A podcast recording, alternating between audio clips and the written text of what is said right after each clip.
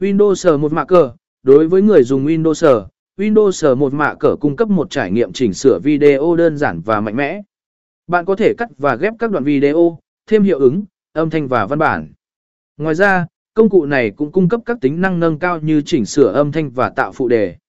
Shotcut Shotcut là một công cụ chỉnh sửa video miễn phí và mã nguồn mở cho cả Windows, Mac và Linux.